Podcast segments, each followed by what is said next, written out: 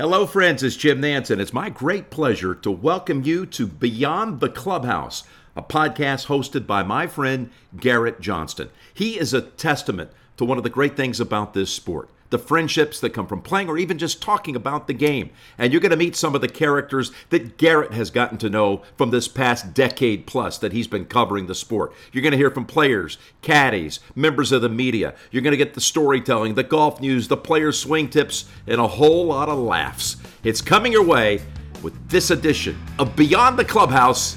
Here's Garrett. All right, Jim Nantz, always appreciate the introduction there. Daniel Rapaport is my guest today from Golf Digest. He's a staff writer, Tiger Woods correspondent, podcaster at Golf Digest. This guy is the insider for all things Tiger Woods. And of course, coming off of the PNC, father son, he was the guy out there on the course, and he was really basically the new Tiger Tracker. We've seen for heard uh, and seen Tiger Tracker for many years on Twitter. Daniel was unbelievable with the tweets that he got. We get into all the content and, and how explosive and how uh, just engaging his tweets were last week and, and the coverage of Charlie Woods and Tiger Woods and of course Justin Thomas and his father Mike winning the tournament there at the PNC but some awesome stuff from Daniel Rapaport. We're going to get to that in just a second here Daniel from Golf Digest. Before we do Encore Golf I want to remind you they have a special going on right now with Christmas. If you purchase a $75 gift card, you are going to get $100 in value. Very impressive stuff there from Encore Golf. Check them out on encoregolf.com. Instagram, they're all over Instagram at Encore Golf as well. So, I hope you get a chance to check out Encore Golf. Let's get to Daniel Rapaport here from Golf Digest, probably the best person we could talk to about the PNC and what happened with Team Woods over the weekend. All right, I am pumped to be joined by the man who is out there on the field, out there covering Tiger and Charlie and the PNC Championship all week. The best coverage, without question, was Daniel Rapaport. And of course, he's a staff writer and Tiger Woods correspondent, podcaster for Golf Digest. This guy does everything. Daniel, first off, are you exhausted the next day? How you feeling, buddy? I don't know if I'm exhausted. I mean, it wasn't you know, it was pretty light out there. It was a scramble. It was, you know, it was Florida in the wintertime. It was pretty nice. So uh, I don't know if exhausted is the right word, but I, it was it was definitely a great week. Did you have your so, social media guru? Did you have to turn off your mentions on Twitter because of all these viral posts? Um, yeah, there was definitely a lot. Uh, I, I got a notification from from Twitter that I had never gotten before, being like, "You're getting a lot of notifications. Like, do you want to slow them down?" And I was like, "Yes, definitely." Um, but no, I mean, it was like, look, it, there was no coverage, and I understand um, why that happened. I don't Golf Channel when when these things are negotiated. Uh, never expected Tiger and Charlie to play. Never expected to, for there to be any anywhere near this level of interest. Right? It was on Saturday. It was college football conference championship Saturday and NFL games, and then Sunday it's you know week 15 of the NFL season. This is a event that only usually golf sickos watch. Um, but this year was completely different. So I understand why that happened, but then that also created, you know, a, a, desire for people to know what was going on. And there was no ShotLink. There was no way to track it. So, and, and with obviously Tiger Tracker uh, on, on hiatus, I guess, pour one out for, for the GOAT, um, the people needed someone to step in there. So I was there and I figured I had a fully charged phone. I might as well uh, do it. And I, I didn't really plan to be tweeting like updates like that, but I, on, on Saturday, the first day, I tweeted like, they're off. You know, they've and everyone responded. I, I tweeted like Charlie hits it left and type, and everyone responded like, "We need updates. We need updates. We need updates." So it just happened. So how did that feel there that whole week to, to get those opportunities to kind of track them? Um, like you said, you, you, give shout out to the goat, which is Tiger Tracker. You give credit to to where it's due. That's awesome. But what did that feel like for you? It was fun. It was definitely fun. Um, you know you feel you feel like you matter you feel like people are, are waiting for you you're, you're you're providing a certain actual service um, which is which is a pretty good feeling you know you feel like you're helping people. Obviously i realize i'm not exactly curing cancer here giving uh, giving updates on an 11 year old's uh, golf game in a in a scramble but uh, yeah it was it was definitely a good time. Um, again not trying to step on any toes i'm not trying you know tiger tracker as we as we've mentioned is is a legend and if he returns um, it's you know it's his beat, but people needed uh, people needed updates. So and they got him from you for sure. This Charlie story that we saw, what did you think of um, the reaction to it? I mean, there was a lot of reaction. Most of it was positive. Some of it was like, "Come on, he's 11, get it together, people." What did you think of the overall reaction? You know, it was predictable. Is the first thing I'll say. Um, you know, golf Twitter is almost. I was. I don't remember who I was saying this to. One of my coworkers, but I was saying golf Twitter is almost like politics in that you know exactly how each side is going to react to something there are pretty much no surprises and people tend to fall in line with a certain take and it's you know you can kind of guess with like 90% certainty who's going to have what take um, you know i think to a certain extent look it's one thing if you are hiding behind a bush and taking a video of charlie's swing while he's practicing with his dad at medalist that's creepy and you know it's it's another thing and and and, and it's another thing if you know you're kind of following his junior term. But look, this tournament was on television, right? I mean, Tiger signed him up. They, I mean, it was Charlie's idea. Start there. He's been ragging on Tiger to do this. Tiger signed him up. It's on national television. I mean, it, it was a huge story, and I think, and, and and you know, people are saying, oh, you know, it was over. I, and, and and I saw some people saying, oh, there were all these things about, you know, how many majors is is Charlie going to win? I didn't, I didn't see that. I mean, was that maybe that was a thing? Maybe that was like one or two, you know, idiots on Twitter, but the coverage that I saw was mostly just fun. It was lighthearted. It wasn't, you know, can can Charlie follow in his dad's footsteps? It was just like here's this little mini tiger wearing the same outfit, doing the fist pump, doing the the tee pickup. You couldn't help but just be. It couldn't. It made everyone happy. I, I didn't. I didn't see the sort of dark side of it that people complained about. Maybe that's just I just didn't see what they were seeing, but it didn't feel like it was this crazy, we're going to set all these expectations and make this kid feel a bunch of pressure. It just seemed like a fun thing. And, and I'll tell you one thing, he had the time of his life. He absolutely loved it. So I think that's important too. Well, what makes you say that he had the time of his life? I mean, in, in your talks with Charlie and with Tiger, like what, how would you, uh, you know, take away from that?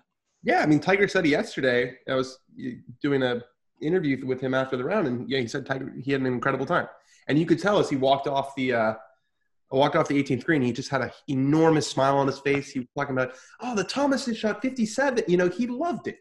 He absolutely loved it. Um, so, and, and, and Tiger, I think, deserves a lot of credit for he kind of took the sting out of it early in the week.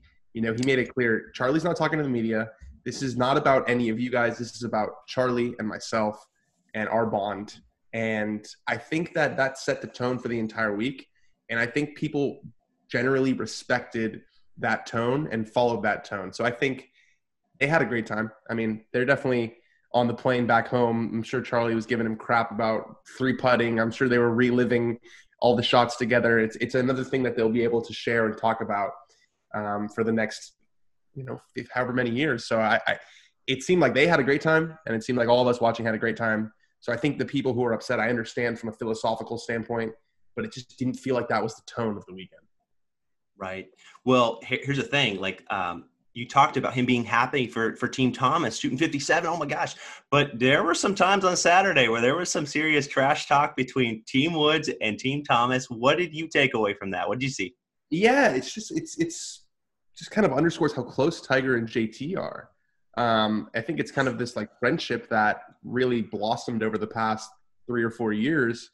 Um, and and they're close and they're really close and it's not just tiger and jt it's it's the, it's, it's a family affair um, jt's parents are starting to spend more time in florida now so they are hanging out with the woodses and and charlie obviously having the golf bug now they practice with jt and and uh, he's getting some tips sometimes here and there from mike so it's really like they've become really close family friends and i think it's also funny that you know, if you're close to Tiger, you better be ready to take to take some ripping. That's just the person that he is. You know, you're you're close to Tiger Woods or anyone else in the Woods family. It seems like there's just this ultra competitiveness um, that they all seem to share. So yeah, it was fun to watch. Charlie is, uh, yeah, he he's got the innocent little face, but he seems like he's got he's definitely got the trash talk down already. That note that note was classic, and then you could kind of see if you rewatch the video JT discovers the note and looks over at Charlie, and Charlie kind of tips his hat at him. He's he's uh he, he knows what he's doing out there. Showmanship. This guy's like a natural man. Yeah, he is a natural. He's it's it's um you know, it was just it was cool to watch. Cool to watch him play golf. Cool to watch him carry himself out there. I mean, I definitely wasn't that mature and control of my emotions when I was 11 years old. So he's a uh, he's a cool kid. Yeah, I think when I was 11, I was in Boy Scouts and I, I got the golfing merit badge. So that was the first time I ever played golf. I was at 11, first time, and I was, you know, probably shot like I think I shot 65 on my uh, par 27 uh, par three course. so you could have just you just stopped at saying you shot 65. I would have bought it. You know? oh man, I know. I gotta, I gotta, I need a better editor. That's what I need to do. Editor in chief. Um, but hey, what you said though about Tiger dishing it out, you've spent a lot of time with Tiger Woods over this year plus uh, since you've been at Golf Digest. Great role for you at Golf Digest. What's been a fun example of him dishing it out with you? You guys there on these little uh, interviews and shoots. Wow, putting me on the spot, Tiger. um, wow. It's your turn to say to say your 65 story. Yeah, I'm trying. I'm trying to remember. Um, I can't remember anything specific, but it, it, it, just there's sometimes when I'll be talking about something um, golf specific. Oh, I'm struggling with you know hitting a high block, or I'm struggling with you know this shot, and he'll just make a comment that makes it sound so freaking simple. And it's like, yeah, I mean, if I could just feel my right arm, that's that's that's the one that really gets me the most. Is like sometimes we're doing these instruction shoots or whatever it might be. And you know we're talking about okay how do you how do you hoist your four iron way up in the air and get it to hold? And he's like oh i just speed it up with my hands. I'm like well what is what does that mean? He's like oh you know i just kind of let my arms go faster than normal. Like yeah if it was that simple i think we'd all be able to do it. The guy just makes golf sound like it should be yeah okay no problem i'll just do that and, and it'll happen. So he makes uh it's sometimes you, you, watch him and then we'll have these shoots and, and, and he'll make everything look so simple and then i'll go to the driving range and feel like okay now that i you know watch that happen it's going to rub off on me. I'm going to be ready now to hit that high, super high four iron and then it just comes out super low. So it's he uh he, he makes it sound really really easy and uh you know i think it's hard for him sometimes to understand wh- how it isn't so easy for people because for him it always has been so if any listeners out there thought that osmosis works with golf, if it would ever work, it would happen with Tiger Woods and yeah. Dan Rapaport, but it doesn't. Yeah, I mean, it does. There's certain things that you pick up, more so about like you know just kind of course management and like approach to the game, how you think about things. Um, you know, but as far as mechanics go, uh, I've been up close and it hasn't worn off like I would want it to. Oh my God.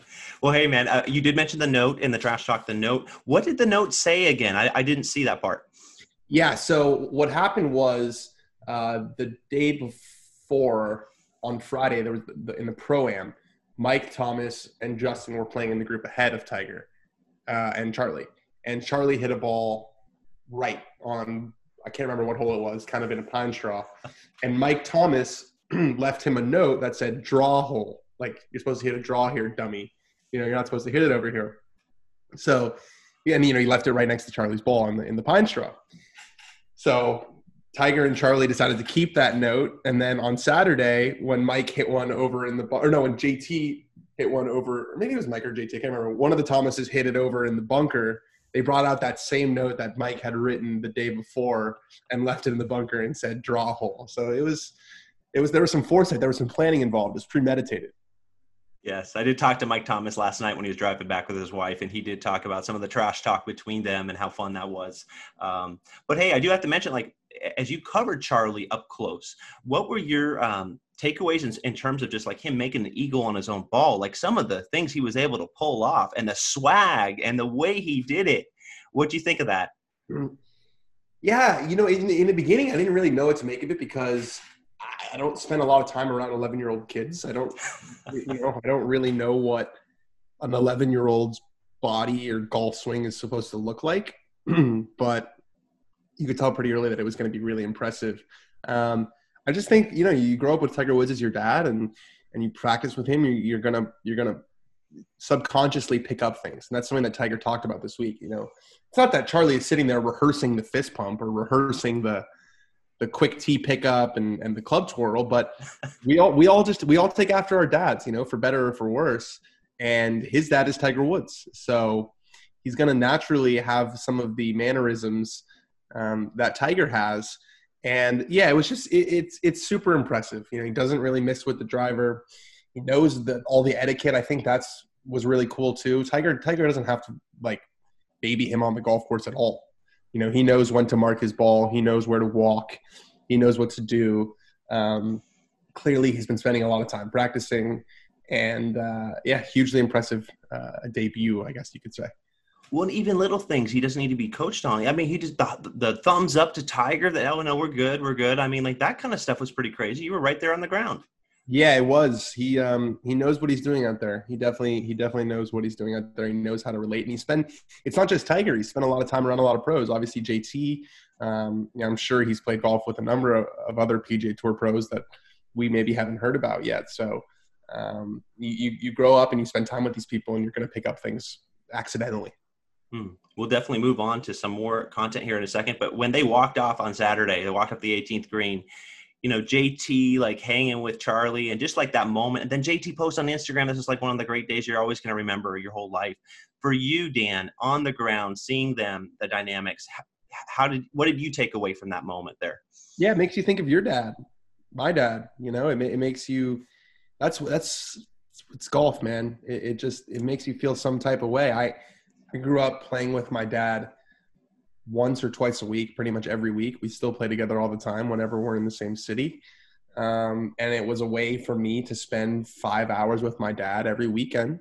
Um, you know, typically with the phones in the bag and and spend the quality time. And it's, I think it's for these guys, for someone like Justin Thomas, who is in the prime of his career, right? He's 27 years old. He's you know winning tournaments left and right.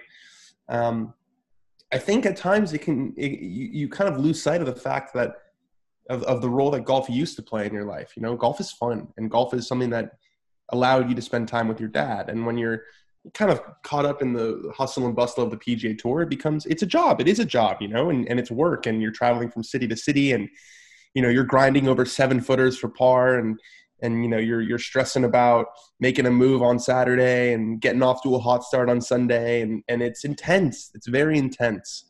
And this was the complete opposite. This was let's just have fun. Let's just be with each other. You know we don't have to grind over six footers for par because we're playing a scramble so we're probably not going to have any six footers for par. Um, and it just allowed these guys to have fun and to not care so much and I think that's why JT had such a good time was because he could just let loose a little bit and just hang out with his dad. Mm. You talked about JT and just that aspect of, of being relaxed. We saw him, you took that picture and it had an awesome tweet about it where you said that Tiger and JT are making a serious claim for golf's best friends. What makes you say that?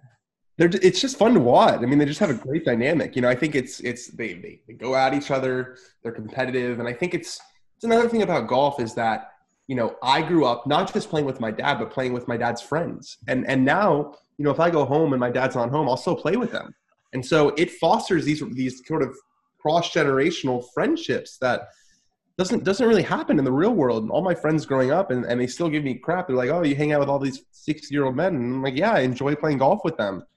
And, and, golf kind of breaks down those age barriers, those societal norms of I can't be friends with someone who's out of my age range, and the difference between the 17 or 18 years between uh, JT and Tiger, and it just doesn't matter. They share golf together, and, and that's that's what makes their friendship. And I think it's awesome too that it's like a four generation friendship because you've got Mike, who is like 17 years or whatever older than Tiger, who is like 17 or whatever years older than JT, who is like 17 or whatever years older than Charlie. So it's really this from generation to generation vibe. Yes. Well, speaking of the generation vibe, I mean, you see Tiger Woods, you've seen him in so many situations in your career. President's Cup captain, you've seen him all over the place. But what side of Tiger did you see this week? Was it anything surprise you about about this side of Tiger? Uh, no, not surprising because when he talks about his kids, he really lights up. He, it, it, you know, it's it's probably the most important thing in his life. I'll tell you that. Um, it, it's definitely the most important thing in his life and I think we all knew that Tiger takes parenting very seriously and he thinks a lot about it. He's a very cerebral person and he thinks about how can I give my kids the best possible upbringing. He knows that they are it's not not normal.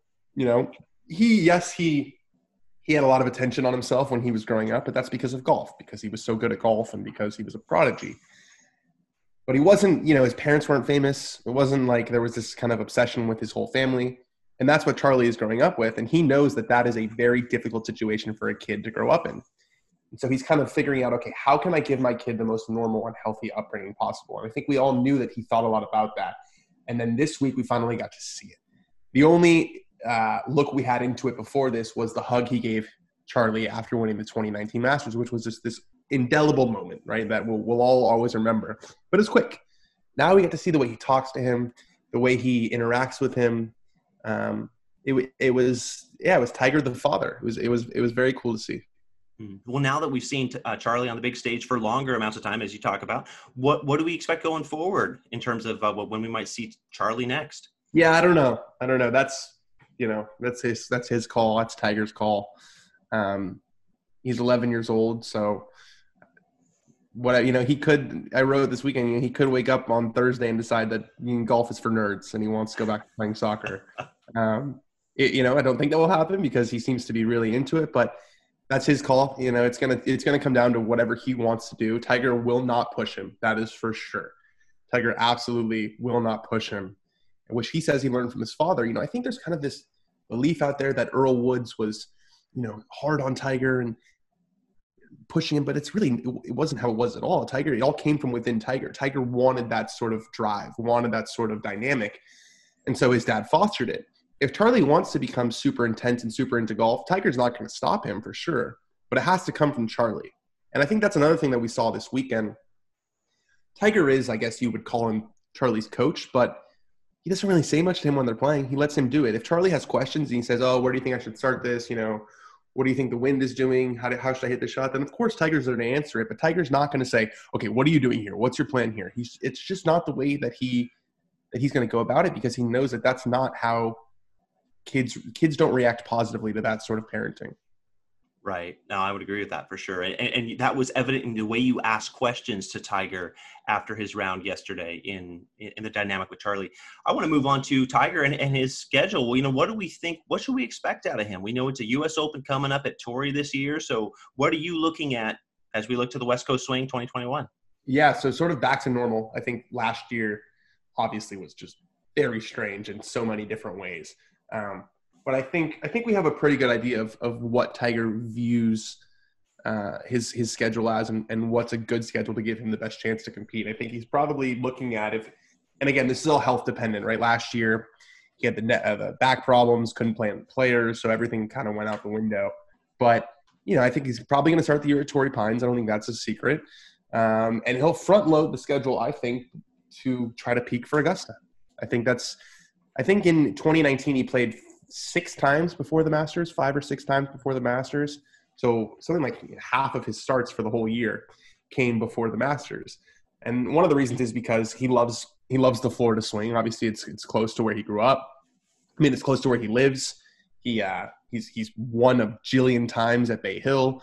Uh, he likes the West Coast swing because that's close to where he grew up, and he's also played those courses very well. He's played Torrey Pines awesome, and then he hosts at Riviera, even though he hasn't played that off uh, super well. So that's definitely a lock. So I think you'll probably see you know, four or five starts before the Masters, and then it's going to slow down like it has in the past couple years. You know, I wouldn't be surprised if he doesn't play anywhere between um, the Masters and the PGA, and then probably he'll play the Memorial because he has a ton of respect for Jack, and he's won that tournament five times, so he'll play that then it'll be the U.S. Open, and then a month later is the British Open. He could play Memphis. I, I you know wouldn't expect him to, and then it's right after that it's the FedEx Cup playoffs. So I think you're looking at 12 to 14 starts if everything is perfect, and I think close to half of those will, will come April or before. Hmm.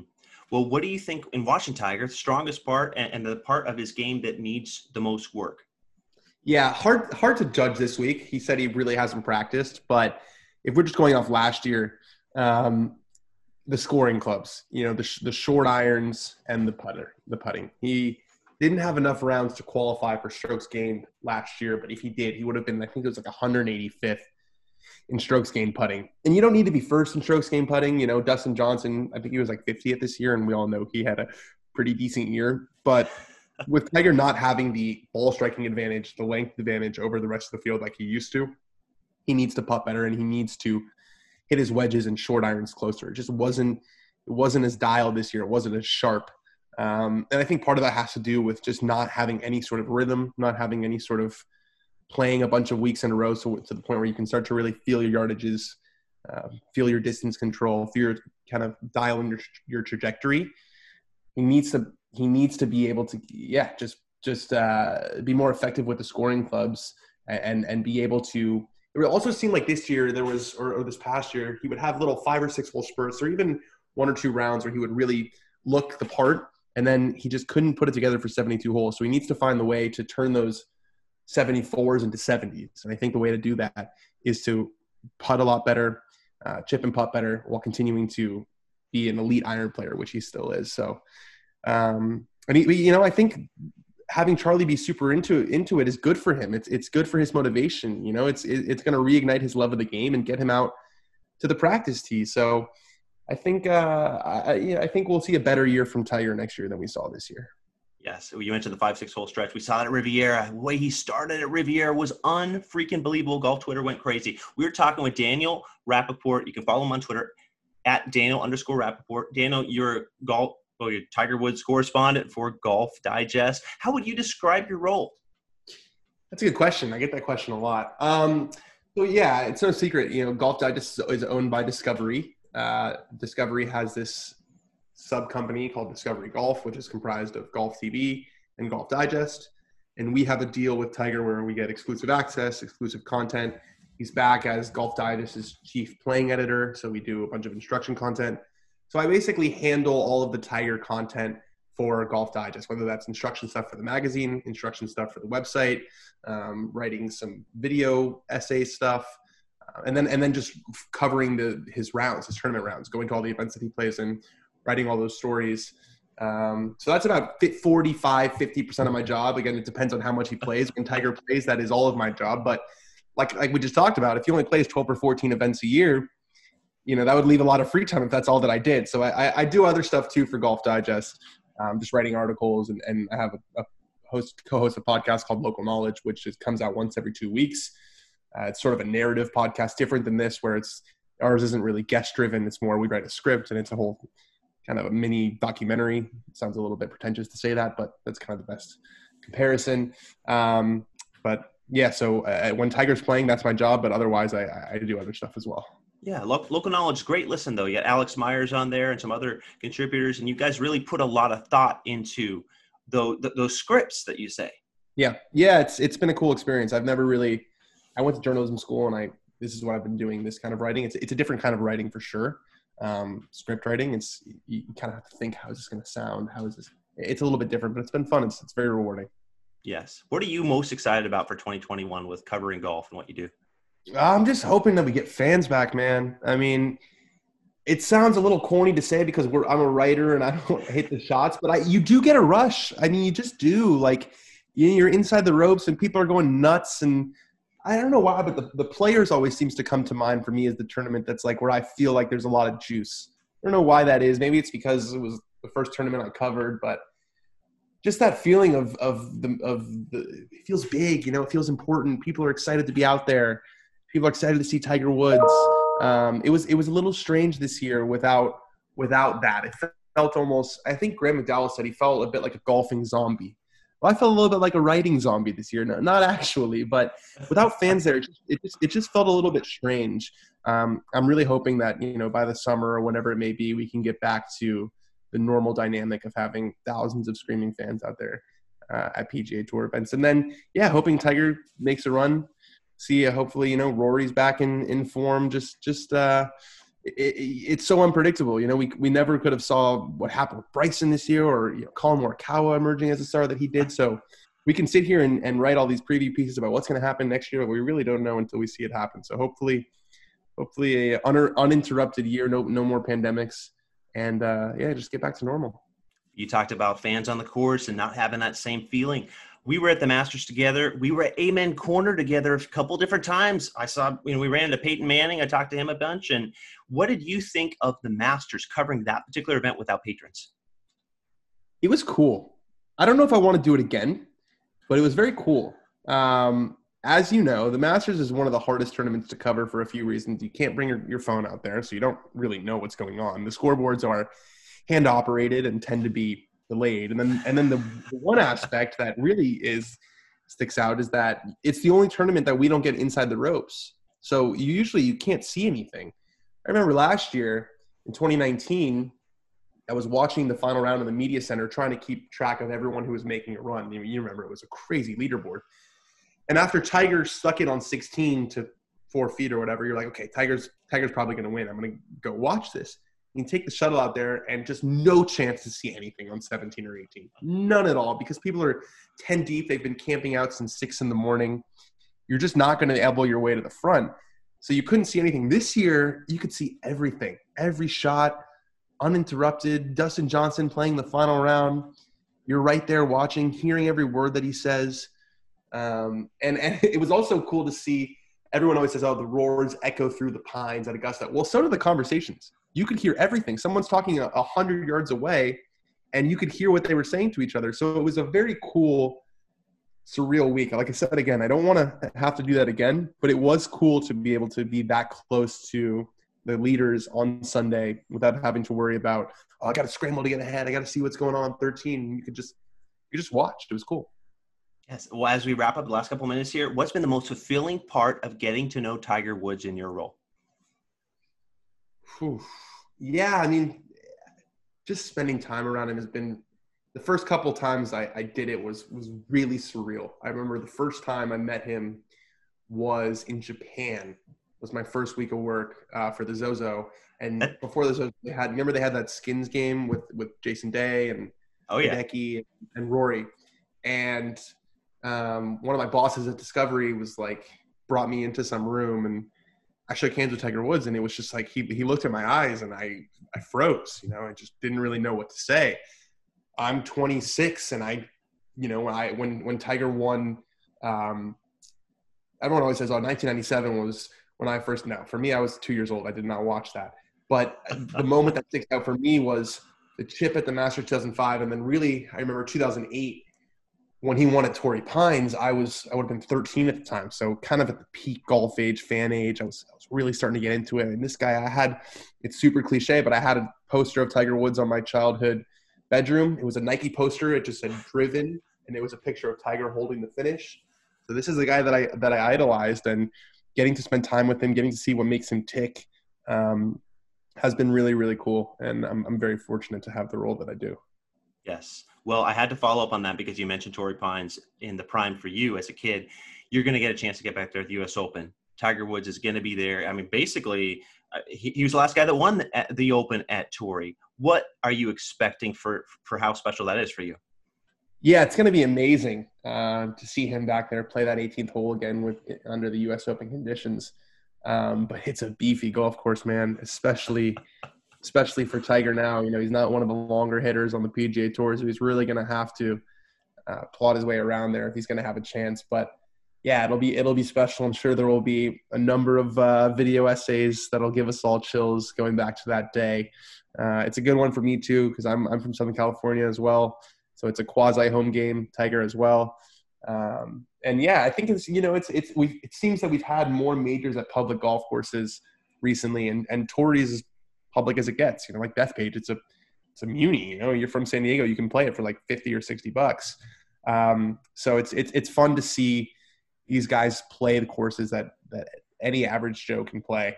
And, and not just like Pebble Beach where it's 600 bucks. You know, you, you can play Torrey Pines if you want to. And I think that's special. I think it's, it's, it's awesome that golf is starting to put these biggest tournaments and its biggest showcases on more accessible venues. I'd be remiss to not ask you in closing what your favorite memory is playing golf with your dad, who you're so close to. Ooh. I'd imagine somewhere in Southern California. Maybe got you guys playing Torrey. Maybe you're yeah. playing somewhere. Give me, give me a second here. My favorite memory of playing with my dad. And I know you're up again. You got a meeting coming up in about six, seven minutes. We could always revisit this in the next podcast too, if you want to go there. Yeah, it's it's it's a tough one. You know, none, none like really stick out. I've never, I don't have a hole in one that came to my mind, but I don't have one of those. He's got a bunch of hole in ones, but I haven't been there for him. Um, you know, it's it's not one thing. It's more just like when when he makes a putt to beat me on 18 or I make a putt to beat him on 18, you know, it just it just feels like a major championship and it's it's a moment that you guys share together and it's just so pure. So it's uh I, I can't choose one, but it's definitely something that I treasure that we can still do and hopefully for many more years to come. Well, my friend, not to make you feel bad at all, I promise, but my favorite moment with my dad, Brian Johnson, was golfing at Bartley Cavanaugh, where I worked as a starter cashier, made seven bucks an hour and making a hole in one two days before my birthday, 2004, uh, before my 20th birthday. That's pretty and good. It was a, a thinned, ugly ass six iron that with one hopped in and had no chance, but somehow hit the pin. It went in. It went in. It went in. That's awesome. That's very cool. Dan, it's been great getting to know you here again. Uh, you can follow him on Twitter at Daniel underscore Rapaport. And great stuff, buddy. We'll, we'll catch you again soon. Thanks for joining me here on Beyond the Clubhouse. Yeah, thanks for having me.